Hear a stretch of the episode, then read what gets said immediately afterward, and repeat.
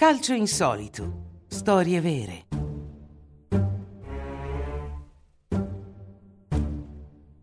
Il dodicesimo uomo.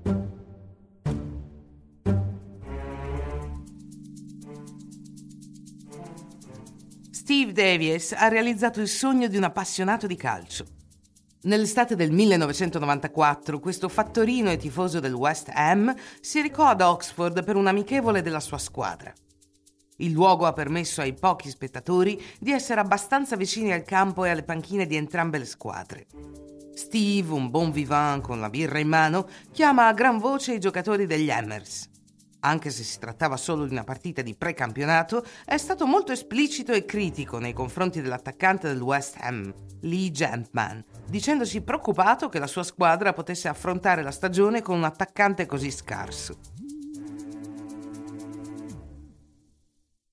Harry Redknapp, all'epoca vice allenatore degli Hammers, rispose al tifoso vociante: Sa giocare così bene come parla?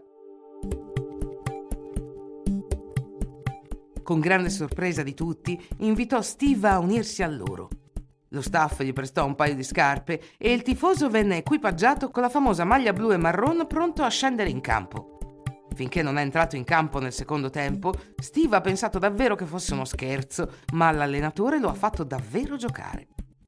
Quando un giornalista gli ha chiesto chi fosse il giocatore, Harry Redknapp ha detto che si trattava di un giocatore bulgaro che aveva giocato nell'ultima Coppa del Mondo, suscitando l'ilarità del pubblico.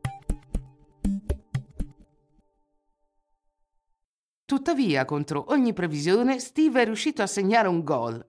Ha esultato, felice di aver segnato con la maglia del West Ham e di aver realizzato il sogno di un tifoso. La storia è stata raccontata più volte con Steve Davis che ha spiegato di non aver potuto tenere la maglia perché il club ne aveva bisogno per la settimana successiva e ha anche ammesso che il suo gol era in fuorigioco.